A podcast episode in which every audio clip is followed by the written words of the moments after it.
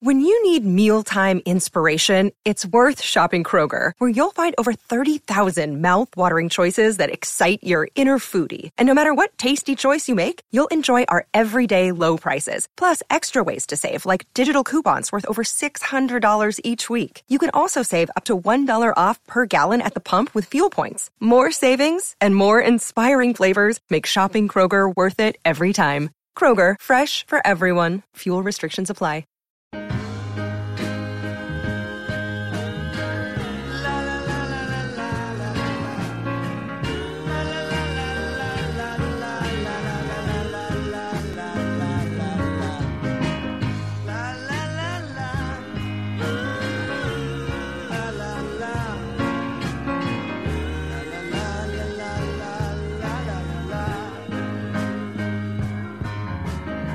Welcome to another commissioned Bald Move podcast. Uh, this time it is one of my absolute favorite comedies of all time, so I could not be happier to talk about this movie. Um, Aaron, why don't you tell us who commissioned it and what it was? Oh my God! Well, it's the Big Lebowski. Don't want to put you any, in you all in any suspense. It was Uh, made in 1998. It's a Coen Brothers film. Yep. Didn't get any Academy Award nominations or wins, but I think it's one of their finest films. Yeah. Certainly one of their funniest. I go back Easily and their funniest, yeah. I don't know easily because Raising Arizona is pretty damn hilarious too. Yeah, but I'm not laughing consistently through that movie. I I'm guess. not laughing consistently through this movie either. Oh man, I am. Okay. I, I just love the little flourishes of this movie. But yeah, talk, talk about who commissioned this. For Uh, this was commissioned by Michael Johnston, Mhm. who is purchasing it as a gift for his main man, Dave Hall, out in Philly. Okay. So props and shouts go out to both of you gentlemen, uh, and also to uh, Michael's brother, who is also coincidentally named Dave, who also is not coincidentally a Big Uh-huh. Lebowski fan. That's who's responsible for this, the commission cast. Thank you, thank you, thank you. Uh, you've made our, our Friday here yeah. wh- how do we crack open this? Let me tell you. Um, so I saw this movie when I was 22 or 23, Okay.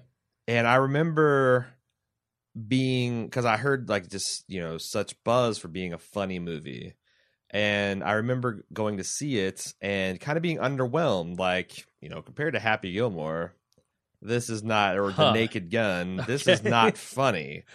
And you were 23 at the time. I I know. Uh, Okay.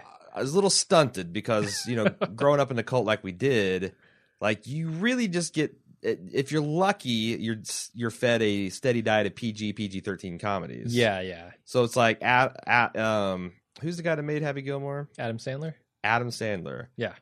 I almost said An- I couldn't get Andy Samberg out of my head. Sure. They look alike too. Is the scary part. And I, it almost got, got like really mangled, like Amdy. yeah. Andy Sandlerberg. Uh, when he made uh, those movies, that's kind of right in his wheelhouse. Mhm. Kind of crude, but they didn't drop the F word. There weren't any bare titties. So, as a Jehovah's Witness, you could go see that. You could not see the Big Lebowski. Uh, arguably, and there's a place for the Water Boy and all that stuff. But argu- Yes. arguably, seeing something like Little Nicky was more corrosive to one's mind than the Big Lebowski. fuck that movie. That's the worst movie ever made. So, but as I've watched it and got a little bit more sophisticated in my sense of humor, I think The Big Lebowski, I almost gave myself an aneurysm at least three different times where I was just completely caught unawares by how funny something was. Sure. Sure. The dude dropping the roach in his pants and getting into a car wreck, uh-huh. comedy gold. That scene is just genius because th- so much, so many little details are in that one moment. And Things that you can pick up on, like for instance, his car crash, right? Mhm. um, is is completely caused by him flicking that roach, and he only flicked that roach because that's what he normally does. He Right. flicks roaches out the window, but his car was stolen. The Uh-huh. window was broken. Uh-huh. He forgot about that, Because he's high. and then and then he forgets that the door is broken again because he tries to get out the same door at the end of the scene. Yeah. Genius, I, love it. I mean, that, uh, scattering of the ashes, of Danny's ashes at the end. Oh god! so many moments that just come out of nowhere and uh it's it's you know a lot of these mainstream movies they're this you know set up and then punchline and and sometimes they build on each other but this is really weird where the punchline just comes flying out of nowhere Sure. you're just watching Sure, a dude do something and then suddenly your head's about to explode from the laughter trying to get out of it it's crazy Yeah, I I think it's the way that they escalate their scenes so quickly because every character in this show or in this movie goes zero to sixty in a split second. Sure. Uh, most of all Walter, and he's he's the impetus for most of the action in this movie. Yeah. So, Speaking of funny scenes, this is what happens when you fuck a stranger in the ass. oh man, pretty yeah. far, pretty high up there. yeah, that's a good one. Uh, probably my favorite Walter scene of all is when he jumps out of the car with the Uzi. because like it's crazy enough like the way they're building it with you know he's gonna jump out and beat one of them and then and then he just in passing says hand me the Uzi. Jeff Bridges is like Uzi. No one said there was an Uzi involved. And then Johnny he just flops out of the car. Yeah, And then throughout watching this movie, I'm always wondering, like, is Walter for real? Like, is he really a badass? Or is he an accidental badass? Is he just delusional? Is he all of mm-hmm. the above? Because he Yeah. swings in these wild directions of like, you know, when the, the guy comes out and grabs the crowbar from him, he like doesn't want any part of that or is sheepish. yeah, but then he doesn't shy away at the end when He he, bites the- the, ear off the nihilist. Yeah. so- And like I said, he did flop out of a car to try. I mean, it was a stupid plan, but but he was willing to do it. executed with gusto, sure. Oh yeah, Uh, so it's like I guess he's he's a badass. In fact, I Mhm. remember when I first watched this movie, I was fully expecting the reveal to be that he never was in Vietnam and he was just full of shit. I mean, that was like you Yeah. know bef- half an hour before the movie ended. But I I just like man, he seems like he's going back and forth on this stuff. Yeah, yeah. I I don't know. I always envisioned him as a badass because like I guess I I'm looking at it from having seen it many, many times and that idea that, you know, at the end he just goes crazy uh, has been reinforced so many times. and there's just so much subtle stuff like his what really pisses him off is people not following by the perceived rules like jesus can come and and Uh-huh. basically stick his crotch in his mouth and say i'm gonna fuck you ass and insult him gravely and walter doesn't care Uh-huh. some other dude steps a hair's width over the line and he pulls a gun on him Uh-huh. and that's what pissed him off about the nihilist. It's like, you know, you can't you can't get a ransom money if you don't have a fucking hostage. There There are rules. are rules. This and the, is the not line. Nam. This is not Nam. This is bowling. There are rules. Yeah. Hilarious. Hilarious. Yeah, that's great. What do we say about the plot? This plot the- is dense. Yeah, yeah, it kind of it curls back in on itself so many times. You know, the first time you get kind of an inkling that things are not as they seem is when uh, Bunny drives by him on the road, right? Yeah. It's like really toward the end of the movie. well, I mean, It kind of unravels very quickly after. I, certain felt like that as as quickly as I could make theories about what's going on. You know, new there's there's new shit. You know, yeah, yeah, uh, that would would change the situ- my understanding of the situation. Uh, new shit has come to light, and I'd have to change. And like one the very end is, I was pretty convinced that, uh, what was his name? Hung Hungston Karl Hungus. Karl, Uh huh. the Karl Hungus and Bunny were in league. I was too up until this very viewing. I've seen this probably fifty times. Yeah, Up until today, I always thought they were doing it together, but they're not. right. They just because he hung out at the pool as the pool boy, he knew that Bunny was going to blow off the old man for a Vegas trip, Yep. and took advantage of that to stage the whole kidnapping. Yeah. Got his uh, friend to sacrifice a This toe. this movie's like Ocean's Eleven if everyone was a dumbass. I, yeah, Like you're right. No, neither, no right. criminal nor anti-hero nor casino owner were competent in any way. Uh-huh. Like they kidnap the wrong people, they beat the wrong people for the wrong reasons, they steal the wrong stuff. It's like yeah, there are there are really no normal people. What I what I would consider normal people in this whole bunch, right? yeah. Some they're all characters, and I think you know that's where most of the comedy comes from. And speaking of characters, like the dude is a very deep character. Like it's Yeah. such efficient characterization with this guy. What little we know from him is that he was very politically active in the past. He mentions uh, being like a charter member of some, you know, Students for Democracy Action, being one of the Seattle Seven, Yep. which is this. uh Well, I mean, Wikipedia if you want to know about that. But So are you going to speculate on the history of the dude? Like, when did did dude- something happen to him to change him fundamentally? it's Did he like get fed up with the whole system and check out? What's weird because he hasn't really fought, stopped fighting the man, or the man hasn't stopped fighting with him. I mean, that's the whole thing with the Big Lebowski, and it's very Yeah, yeah, interesting yeah. political commentary that the Big Lebowski is ranting about you bums and you hippies and you gold Uh-huh. brickers and all this other stuff it can you know talking about how this generation is worthless Mhm. and the dude's like yeah you know fuck it whatever and ends up just winning and getting what he wants anyway then Well, later in the movie and then you find out that yeah, the the Big Lebowski is actually a gold bricker himself. exactly And that's the thing. Like, I, I wonder if this movie is trying to make me question my perspective on that. You know, there's a little class warfare it's like the Yeah. 1% you know saying that oh well you guys are just you know you want stuff handouts and all that other stuff and i'm like when yeah, but- arguably they're the same. They're they're the same guy. They're both bums. yeah Um, They're not- leeching off of other. Well, I, I don't not- even know that the dude is leeching off of people. That's the thing. that's well i mean like he's, certainly lazy, as Yeah. Sam Elliott tells us, but I don't ever see him harming other people to get something that he needs. in right? fact i said at one point he's just living frugally. I he's a freegan. Yeah. uh, I at one point when his apartment manager comes up and invites him to his performance piece, uh-huh. and I'm like, that's the dude's job. The du- if you're not um, employed, you need to generate as much goodwill. that is your currency. That's your currency. Goodwill. And this apartment manager is going to never ask you to pay rent as long as you come and bring all of your friends. More importantly, Yeah. your weird, bizarre loser collection of friends to see his stuff because else he would be a sad ego. man performing in front of no one. And that's how the that's how the, Yeah. the dude gets down. I'm You're right. convinced. That, that's the thing. He's not hurting anybody, right? But He's- the Big Lebowski is stealing a million dollars from a child's charity. Exactly. What the fuck does that say about him? He's Yeah. actually in this movie worse Yeah. than the dude. So I, I feel like all of this subtext that's in the movie is just rewards so many repeat viewings. Yeah. Uh, I, I I found myself when I first saw this going, "Wow, that was good." And that was funny, but I don't see what the big deal is. And then every time I watched it, I would get a little more appreciation for it because I would notice a new wrinkle. What I think is amazing is how diverse the different plot points and stuff. And this movie is very serious about getting about its plot. Like for a slacker Oh yeah, movie, it is like really moves forward like a locomotive. But it's so kind of disjointed and everything's compartmentalized that if I feel like that any random 10 to 15 minute stretch of this movie would make a award winning short film.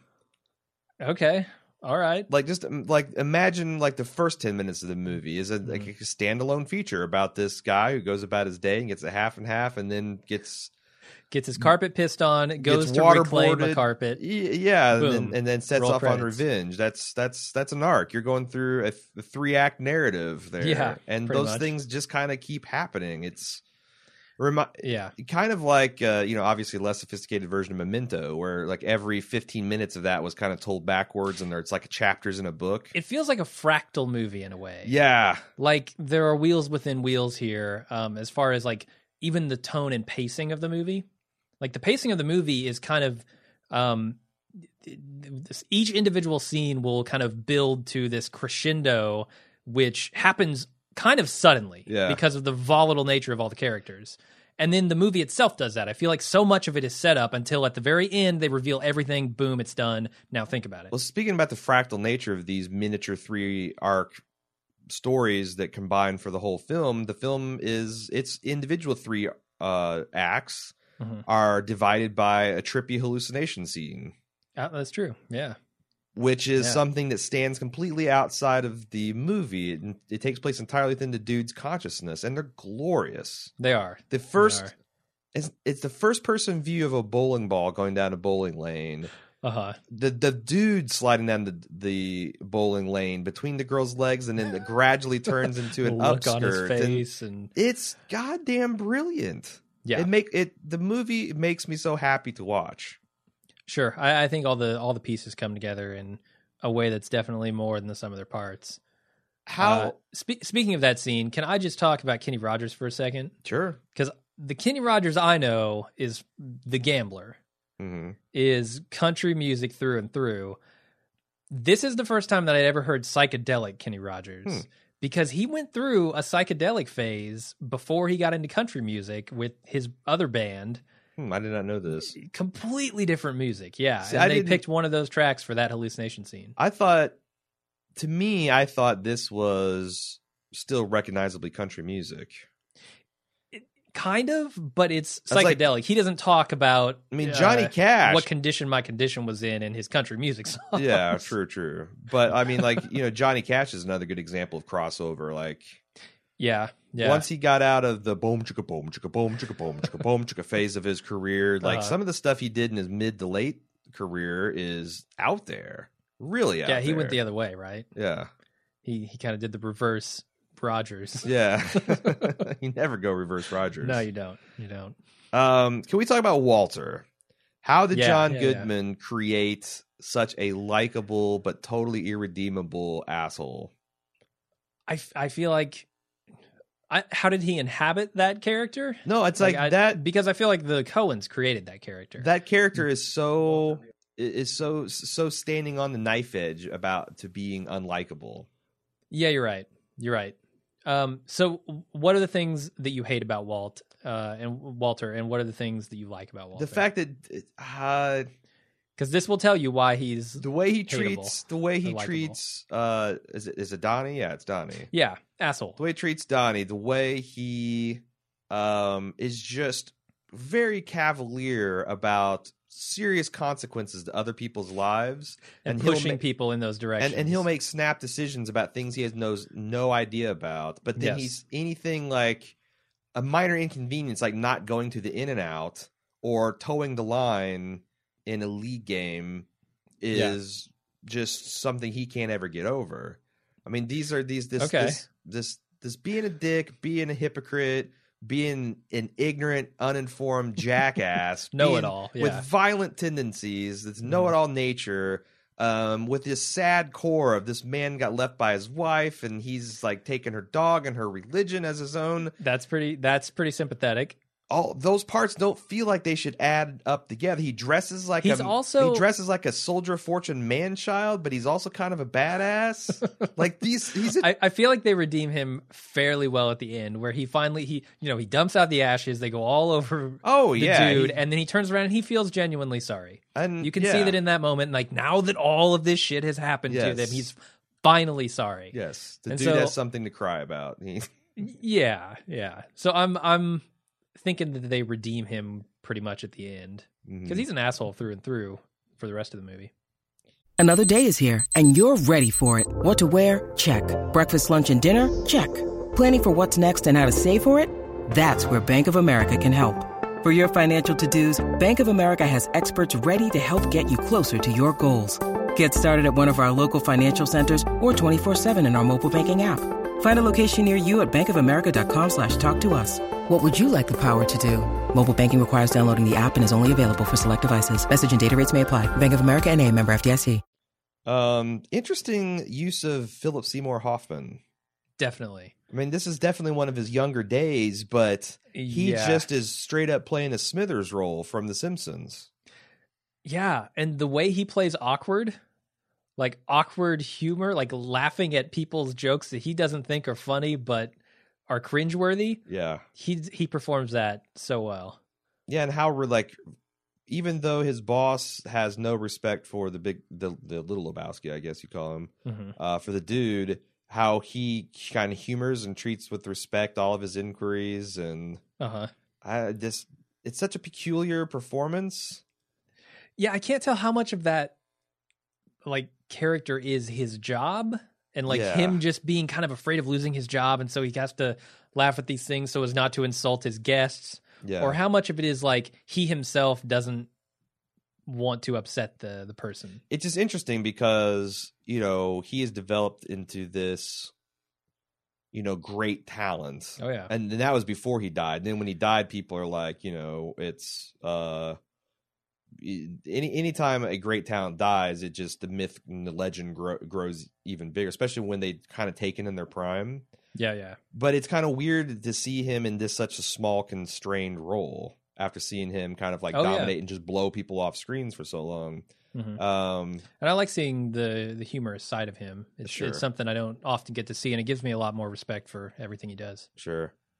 Uh, I'm trying to think of uh, other characters, like seeing a young Steve Buscemi. I mean, there's so Uh, many. Maude, Julianne Moore Sure, is good in this. Um, but but I she's playing such. She's she's kind of one of the the anchors of this film, right? She's Is playing she? a much she's playing a much more re- aside from her friends like the people she associates with and the things she's up to are kind of crazy um in in my mind anyway but i feel like she has a real grasp on the situation like yeah, like big lebowski is taking money from these kids yes, he's taking money from this foundation for years i want to stop him she's the good in this film yes, that's true. But she's also very peculiar, just her own personal things, and also is, like yeah. so she sees this this very cerebral, um, intellectual, like like your stereotype of uh of a L.A. liberal, you know, Hollywood liberal yeah yeah with all these weird affectations and styles and stuff. sure and an uh, artist But she's also like, very serious. artist. She's like, there's all, very little passion, is like you know overt on the surface. But then she gets with uh, Professor Lupin, uh, who's just the the giggle boy, and she devolves into that character too. yeah And like, I feel like I would agree with you, except for that one scene is off kilter enough that I don't feel like I got a good read on her either. And Huh. in what world does she think having a baby with the dude is a smart idea? Like that's the genetic stock. What what a try? When did she come up with this idea? Do you think she was? It feels like she was vetting him for his ser- sperm the moment she met him. I don't know if that is maybe an overreading of the term feminist in this film. Okay. Like, because she mentions that she's a feminist, and I don't know why else she would mention that other than she wants to have this baby without a man. But being okay, around. I buy that. Okay. I don't buy her having it with the dude. Like there's many, But many, she wants, the point is of that is she wants someone who doesn't want to be involved in any way in this kid's life. But and the dude was most certainly that. I feel like you could find captains of industry that are like physical specimens that have tons of money that also don't want They're probably worried about being blackmailed, man. by another wealthy. That's the thing. Like I it doesn't she is, make sense. Yeah, she is wealthy. She's one of their. She's she's in that class. So like, why would she do that? I don't know. But like, there's a lot of ro- things wrong with the dude besides the fact that you know. I I feel like the things that are wrong with the dude's lifestyle that she find would find kind of repellent, or or base or crude or whatever, Uh-huh. or go beyond the benefits of him not really wanting to raise a child. But if he doesn't want anything to do with it, how will a kid even know about that stuff? Well, I mean, there's still, I mean, genetics. Oh, you're just saying like he's not healthy. it's not he's nurture not- or it's not nature. I'm not saying he's not healthy. I'm just saying that like he doesn't I, look very healthy. He's way overweight. there's, there's there's there's parts of there's you got the nurture and nature, right? okay. part of the dude's slacker nature has got to come from his genes. It's not all one or the other. So I am You- not qualified in any way to say yes or no to that. I feel like I'm one step away from endorsing eugenics. And I, that's I an think you are. Yeah. That's an uncomfortable position to be, but I'm still saying that like I feel like there are genetic predilections. Like you have things that are kind of like that's a bad example. Like if you were kidnapped as a Uh, baby and not raised by your crazy father, would you be you'd be a different person, but are you would you Sure. be like a hundred percent different person or a fifty percent different person? Probably a fifty percent different. That's what. I'm saying. So like if you're trying to have uh and I feel like that Maude So you think she's Maude is 50% trying to have down. Maude is trying to have a Fabergé egg of a child. She wants it to be as perfect as she can, I think right? you're correct with that. Yes. This is an art project uh-huh. among other things to her. Why would you stack the deck towards being a slacker idiot by getting his like even if it's just a 10% effect? That 10%'s not nothing. You want 10% of your dude into that stew? I'm just saying. It doesn't seem that hard uh-huh. to for a very wealthy woman with a lot of power I and know. influence to to put together the ideal male sperm donor. Maybe You might be right. I did not write this movie, so I can't tell you. I'm just saying I don't got it. All that to say, I feel like this is the scene of the dude where he's you don't like, have a good grasp. Yeah, uh, th- th- the situation has changed, man. Yeah. New shit has come to light. New shit has come to light. what are you talking about? For God's sake, man. All that to say, I don't have a good read on her character. Okay, that's all. This is turning into the Big Lebowski. I want to talk about my favorite scenes. There are a couple of really, really hilarious scenes uh, in this movie, or h- specifically hilarious shots.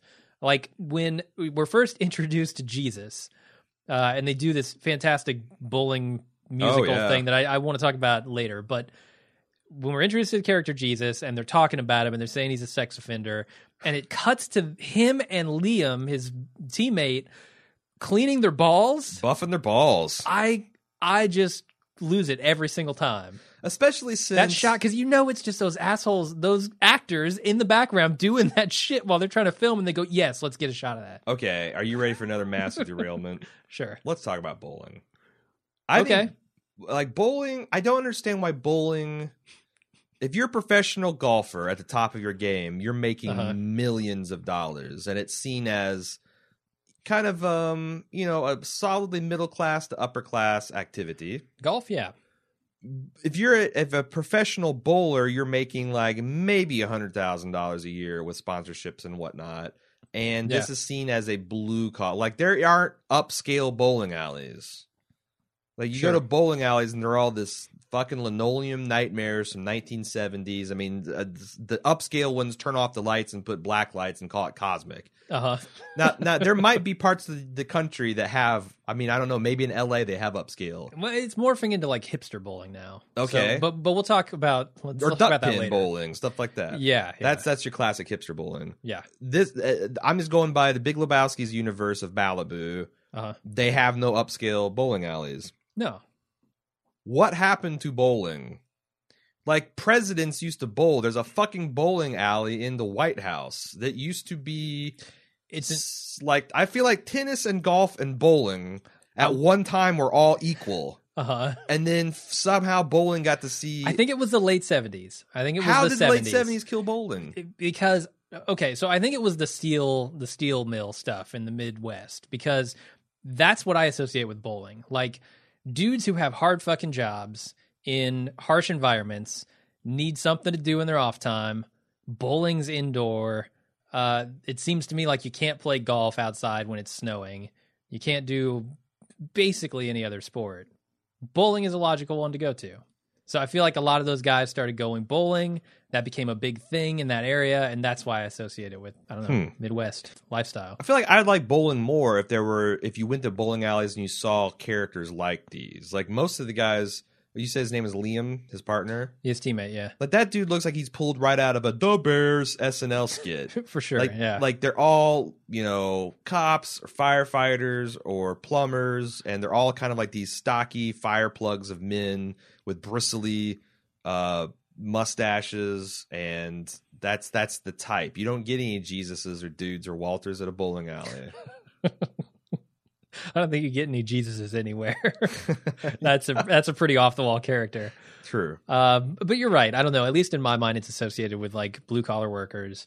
Um, and not that's not a bad thing. I fucking love bowling, man. No, I think bowling. I will I will go to a bowling alley. I will play four, five, That's what six games. I will drink four, five, six beers. So so what you, you you have to pay like what three or four bucks to bowl a lane, right? And Something like another that, buck sure. or two for shoes, and they're just just disgusting. They're ugly as fuck. Yeah, people like the dude have probably worn them without. Socks. Why can't you go a place? Okay, so like you can go to a public golf course, Mhm. and it's like twenty bucks. You can go to like you know private that go God everywhere. You know like places like Medina, you have to have hundred thousand dollar fees and annual memberships, yeah, and you have to be vetted and all this. Why can't you have like a twenty dollar lane bowling alley that's like you got nice shoes, I bet nice you could, lighting, and you but you'd have to do it in San. Francisco. really, You would have to do it in San Francisco, where everybody has too much money. I just don't think the demand is there, and that's what's sad. Like the demand is only around the shitty bowling experience. Hmm. Like even if you bring, you can get nice bowling balls Yeah, and you can buy yeah. nice shoes, but that'd But be like you're going to a shitty bowling alley. Yeah, it's like be like spending you know several thousand dollars in your golf clubs and then go playing at a public course that they mow with a fucking conventional Yeah. lawnmower and there's gopher holes everywhere and the, the greens are just cratered like the surface of the fucking moon. Like, Uh-huh. what's the goddamn point? You know, sure. No, I'm with you. you go, you bring your garage sale clubs there. Next week, we're going to announce our Bald Move Bowling Alley. Upscale all the way. Only serving the finest wines, the finest cigars. Well, you know, we have to go out of business some way. It's inevitable. We might as well Do it with bowling in a- alleys. A blaze of bowling. Speaking of Blaze of Bowling, these bowling montages are incredible. It's The- bowling the- porn. It really is. It it it glamorizes bowling in a way I didn't think possible, and it do, it it evokes so many emotions with the same type of imagery, right? And kind Like of not- the slow motion button and the choice of song. That's Yeah. it. like like um, Kingpins, you know, the classic Woody Harrelson and uh Yes, Bill sh- Murray. no, it's not Bill. Mur- Yeah. Well, yeah, Bill Murray's in it, but also the it's the Quaid. Rand, it's one the Randy, Rand Paul Quaid, Uh, not Randy Newman. shit. anyway, don't care enough. The Amish guy. Um, that glamorized bowling too, but in a very deeply ironic and make fun of sense. I feel like this was glamorizing bowling from a more authentic, like Yeah, bowl- like bowling's Yeah. cool. Bowling has got a lot of skill. It's hard to do. It's but yeah, it's basically something that loners and weirdos and nerds take seriously, and straight people get drunk and do terribly for laughs. It's Sure, it's yeah. you know, look at this glorious thing. This is the sport of kings, and it's living in the gutter. And isn't that Yep. sad? That's the impression I got from. I think you're right. I think it's those scenes are in some ways a love letter to bowling. Um, I don't know the Coens' involvement in bowling. I don't know if they're fans of bowling, uh, but this movie is certainly a fan of bowling. Hmm. Um, I I love some of the inventive shots they do, um, coming down over the top of the the ball return. Oh yeah, Um, like the the synchronized roll. the shot from inside the bowling ball going Yeah, down the lane. Yeah. That's artsy as hell, and I love it. And I, I, I still think it's a great shot. Like I said, the synchronized rolling where all the bowlers Yes. come like a ballet, Uh, and just it's all staggered as the camera's pulling back. It's it's very very cool. Yeah. You know another thing I like about this movie, another scene, is Jackie Treehorn's scene. I think that moment when the dude goes over to the pad of paper Oh my and god! scribbles on it to see what Jackie Treehorn was writing is probably the funniest moment for me in this entire movie. All and right. it is lowbrow, but it is also highbrow. it when it you, subverts your expectations Yes. so well Yes, that it just it cracks me up. like this time. movie was this close to getting back to Ocean's Eleven. Like he's going to employ an actual detective technique. Uh-huh. and then have it to be a dick joke. That's what makes it highbrow. Now, this this is this segs, segues into what I want to talk about next, which is you dropped this term on me that I'd never heard before today: slacker noir. Oh yeah, I had never heard it until a couple of weeks ago. and you started an talking about the theory and like the family of films. I became intrigued. Can you tell us a little bit more about that? yeah slacker noir is basically take take your old uh, crime movies where there's a guy at the center and he knows something's going on and he's going to get to the bottom of it. Yeah, This kind of spins it on its head and says instead of him being the impetus for all these events, he's the one trying to get out of them. He wants nothing to do with this movie. He wants to get back to slacking. Yeah, he wants to smoke a roach and lay in his bathtub with his candles lit. That's it. Uh, but the story propels him forward in in it, and that that is basically slacker noir. Hmm. What are some examples other than the Big Lebowski? Ah, shit. That's a really good question. Like Pineapple Um, Express? Would that be? Oh yeah, slacker noir. Definitely Pineapple Express. Um, another one of my favorite films is uh, Scott Pilgrim versus the World. Okay. That's like a slacker superhero film, and it, not Yeah, he's not really a slacker though, is he? I mean, he's, He's always like, "Let's go save the world." not really, not really. He's in a but band, but, once he they're not gets- really going anywhere, and he fa- falls for a girl. yeah, I guess his whole motivation is the girl. He doesn't care about the world. Yeah, no, I definitely think it's slacker superhero, Okay. but um, it shares a lot of the same kind of visual, like you know, trippy scenes, yeah, yeah. and even the way some of the scenes are introduced, and the the way the music works, and you know, I guess Baz Luhrmann does a lot of this really trippy shit too, with in, inventive things of like titles and iconogra- iconography.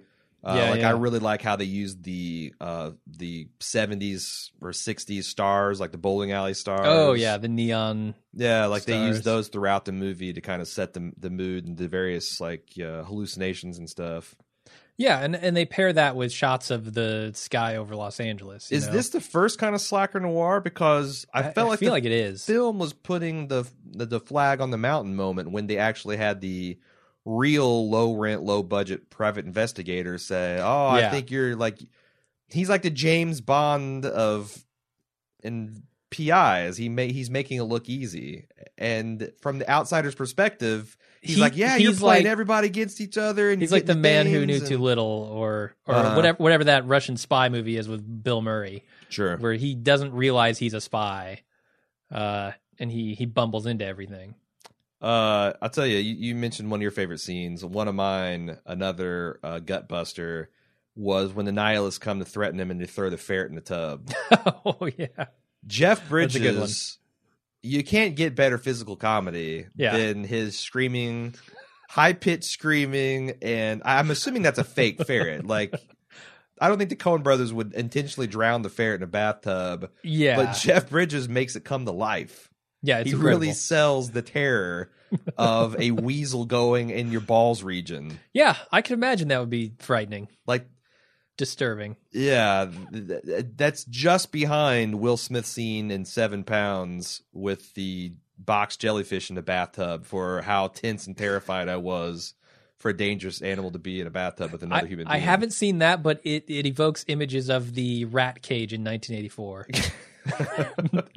There's just so many stylish things about this movie. The the way they Oh, yeah. revealed Bunny having ten toes as she Yeah. sped past him in like it was that a Miata? uh, some yeah, small convertible. And I kind of feel like, you know, Terry gets so much shit for, you know, the wild on stuff she got up to E and the Sharknadoes Sure. and just botched plastic surgeries, but And you can't take away drunk. you can't take away the fact that she was in the Big Lebowski. Yeah, no, I it says something that I don't despise her in this film. And I think she actually did. I don't know whether she was just kind of playing herself or what, but I thought she did a really good job sketching that character in very, Sure. very scant screen time. Yeah, definitely. You know what? I really like Sam Elliott. I was surprised watching the end of this film how good of a monologue he delivered there. Uh, and it, I think, single handedly watching this has gotten me more excited than I ever would have been for Sam Elliott and Justified. Yeah, I mean, He's just so natural. I mean, everything he does in that scene just comes across as I'm this guy. I'm Sam Elliott, man. yeah. And maybe it's because he plays that character all too often, but I don't know. I mean, why is he in the movie? That's a fair question. Uh, I feel like this movie could be made without those scenes and that narration. But it wouldn't be as good. It, would- I mean, I guess a movie like this is layering on levels of absurdity until you feel like the audience is just about to break. Yeah. and say fuck this and then if you can keep that surface tension you Uh-huh. know like the ant walking across the water Yeah, you're yeah. fine but like one or two like like one more level of absurdity and you drown But you didn't feel like Sam Elliott was too absurd with the narration. No he's totally absurd but i no it But did, i not mean too it didn't break i Yeah. i'm sure there's exist people out there that see this movie and to have no time for its foolishness Yeah, I can imagine. I feel bad for those people, but I know those people exist. I, I, but I just wonder when you like say enough is enough. yeah. I mean, it felt like they were trying to shoot for a two-hour movie, and they, they like hit it right on the nose. Like three know. hour, a three hour Big Lebowski wouldn't wouldn't would would be too much. Yeah, no, I like I said before, I think it's perfectly paced. I don't wish there was anything else in this movie. You know, it's not like I say, "Oh, I wish I could have seen a scene of that or that, explain that a little better." No, I think everything is explained just as well as it needs to be. I just at what stage in the script writing or the conception did they think Sam Elliott as the as the stranger? We need to have him as a narrator. That's what I'm like. What's crazy? Yeah, you're just questioning the motive for them writing those scenes. That's 10 to 15 minutes of movie that Yeah. have nothing to do with the main plot.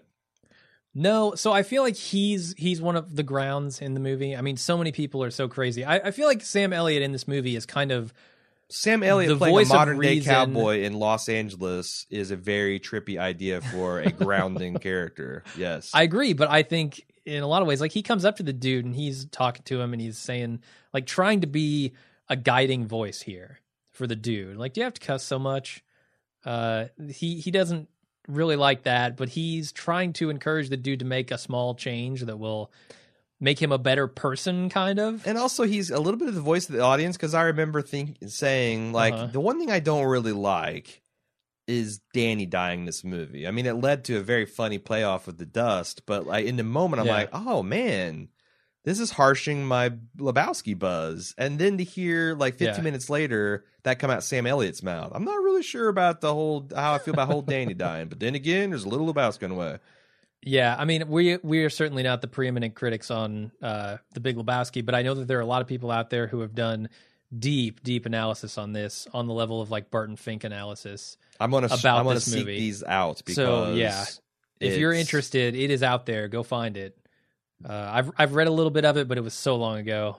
yeah, this I don't know. I the, the amount of coastline on this film is amazing and surprising. There's just so much to explore. Yeah, definitely. And like you said, it's it's a film that very much rewards multiple viewings. You know, we're in the backyard of the Big Lebowski Fest. It's like an hour drive away from here. Yeah. Why didn't we go last year? Did we just forget about it? Uh, when is it? It's like in July. It's like a three It's day just- festival. Yeah, it's just not on my radar. I don't know. I've got several friends here in Cincinnati that go to it, and you know they put on the Viking horns and the bathrobes, and it looks like a Sure. fantastic time.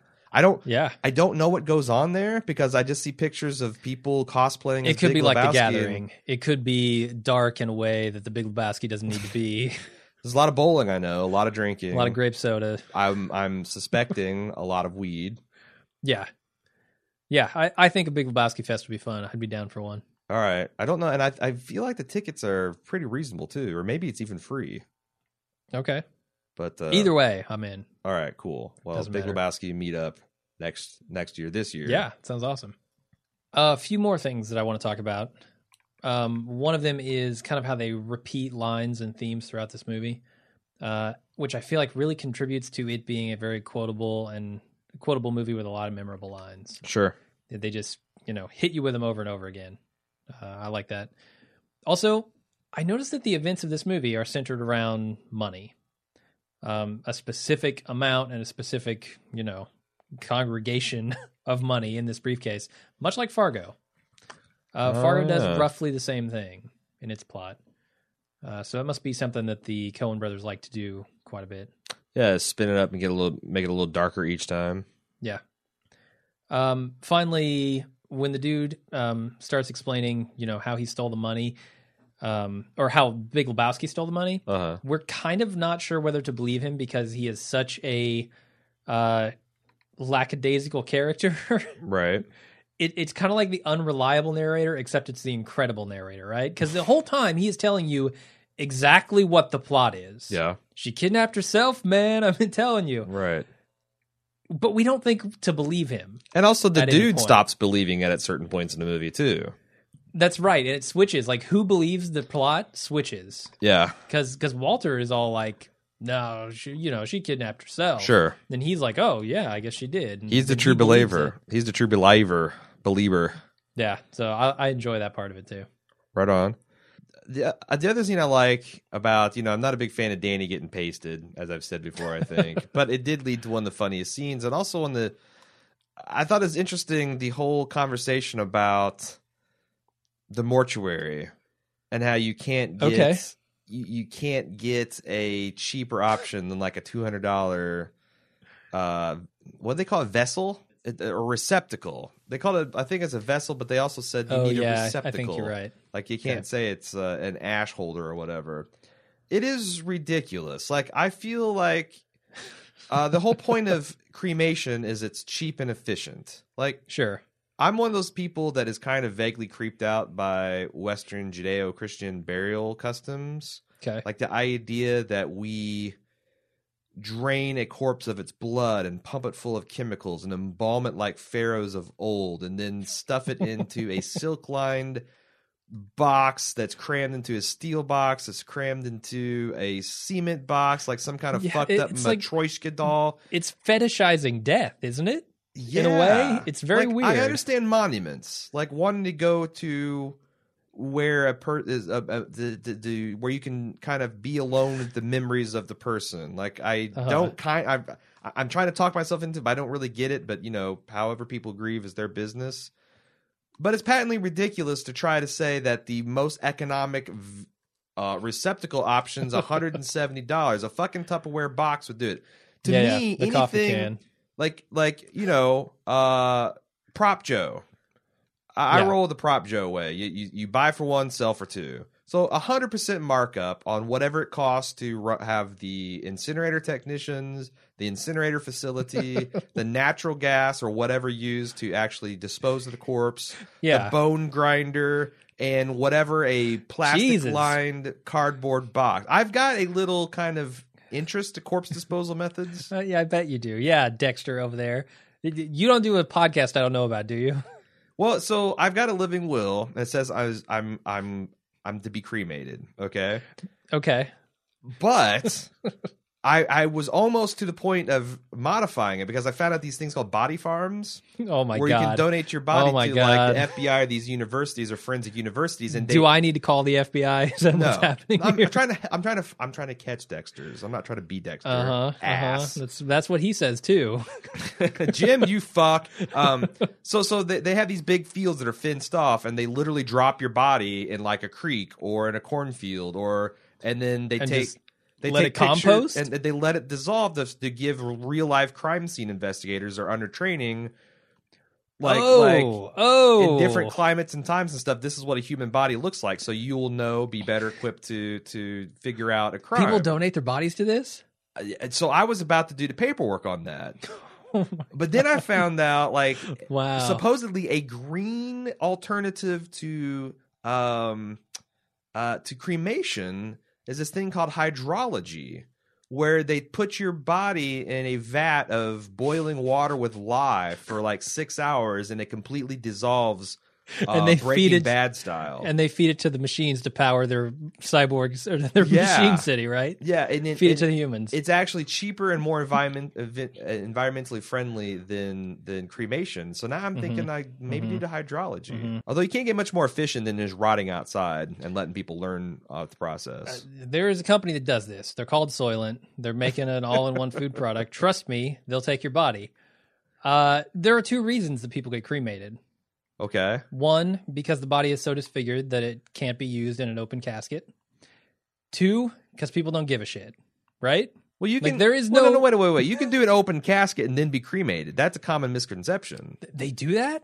It's it's stupid because I'd much rather Why have a nice picture that? of me propped up. But you can you can you can treat the body and preserve it just long enough to have the showing, and Wow. then shove it in a burning box and burn it. Huh. And that's a it's a nice compromise between people that want to have the moment with the corpse. Again, Yeah, this yeah, is where my Western burial I'd custom thing is skeevy. The moment with them alive in my head than the moment with their stiff, cold, dead body in front of me. Although I do, I, I gotta admit, I do like the whole the wire custom of laying somebody out on a pool table in a bar and just having a rager, like like the the uh, a, a wake, like Uh-huh. a wire style wake. That Sure. was another one on my short uh, list of living will ideas. Yeah, with bagpipes and the whole thing. Sure, sure. Yeah. You know, like dedicate some not small money from the life insurance policy to throw in just a giant party. That would be cool. All right.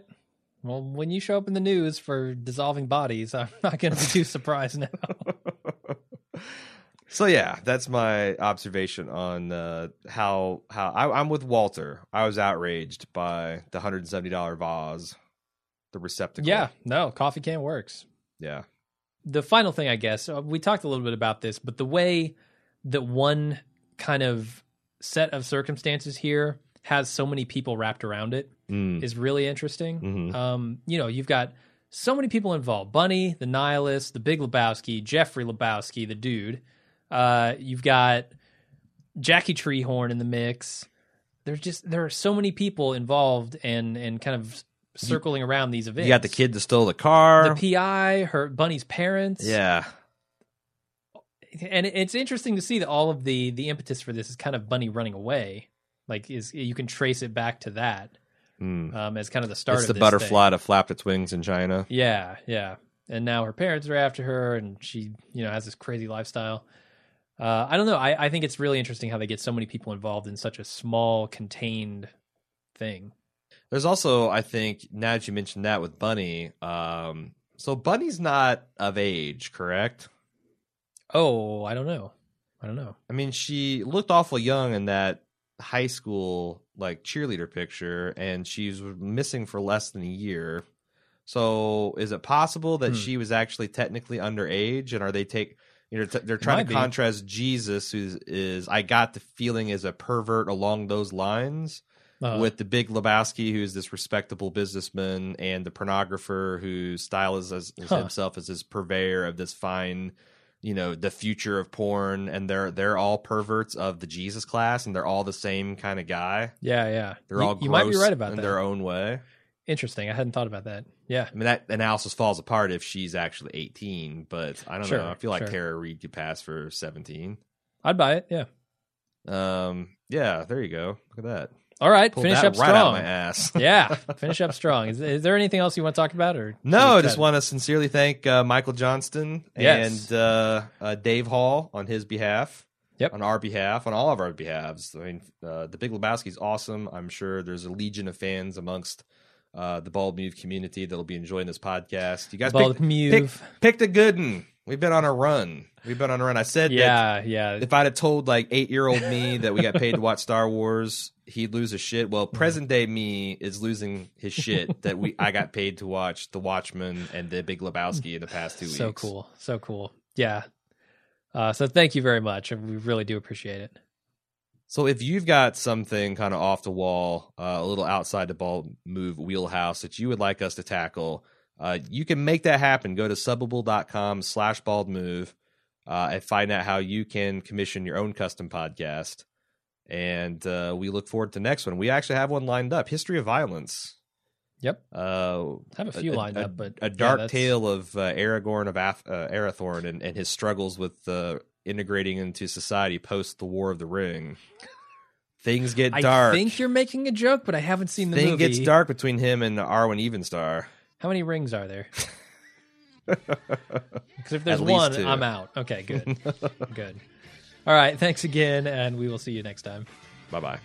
I woke up this morning with the sun down, shining in. I found my mind in a brown paper bag, but then I tripped on a cloud and fell eight miles high. I tore my mind on a jagged sky. I just dropped in to see what condition my condition was in. Yeah, yeah, oh yeah, what condition my condition was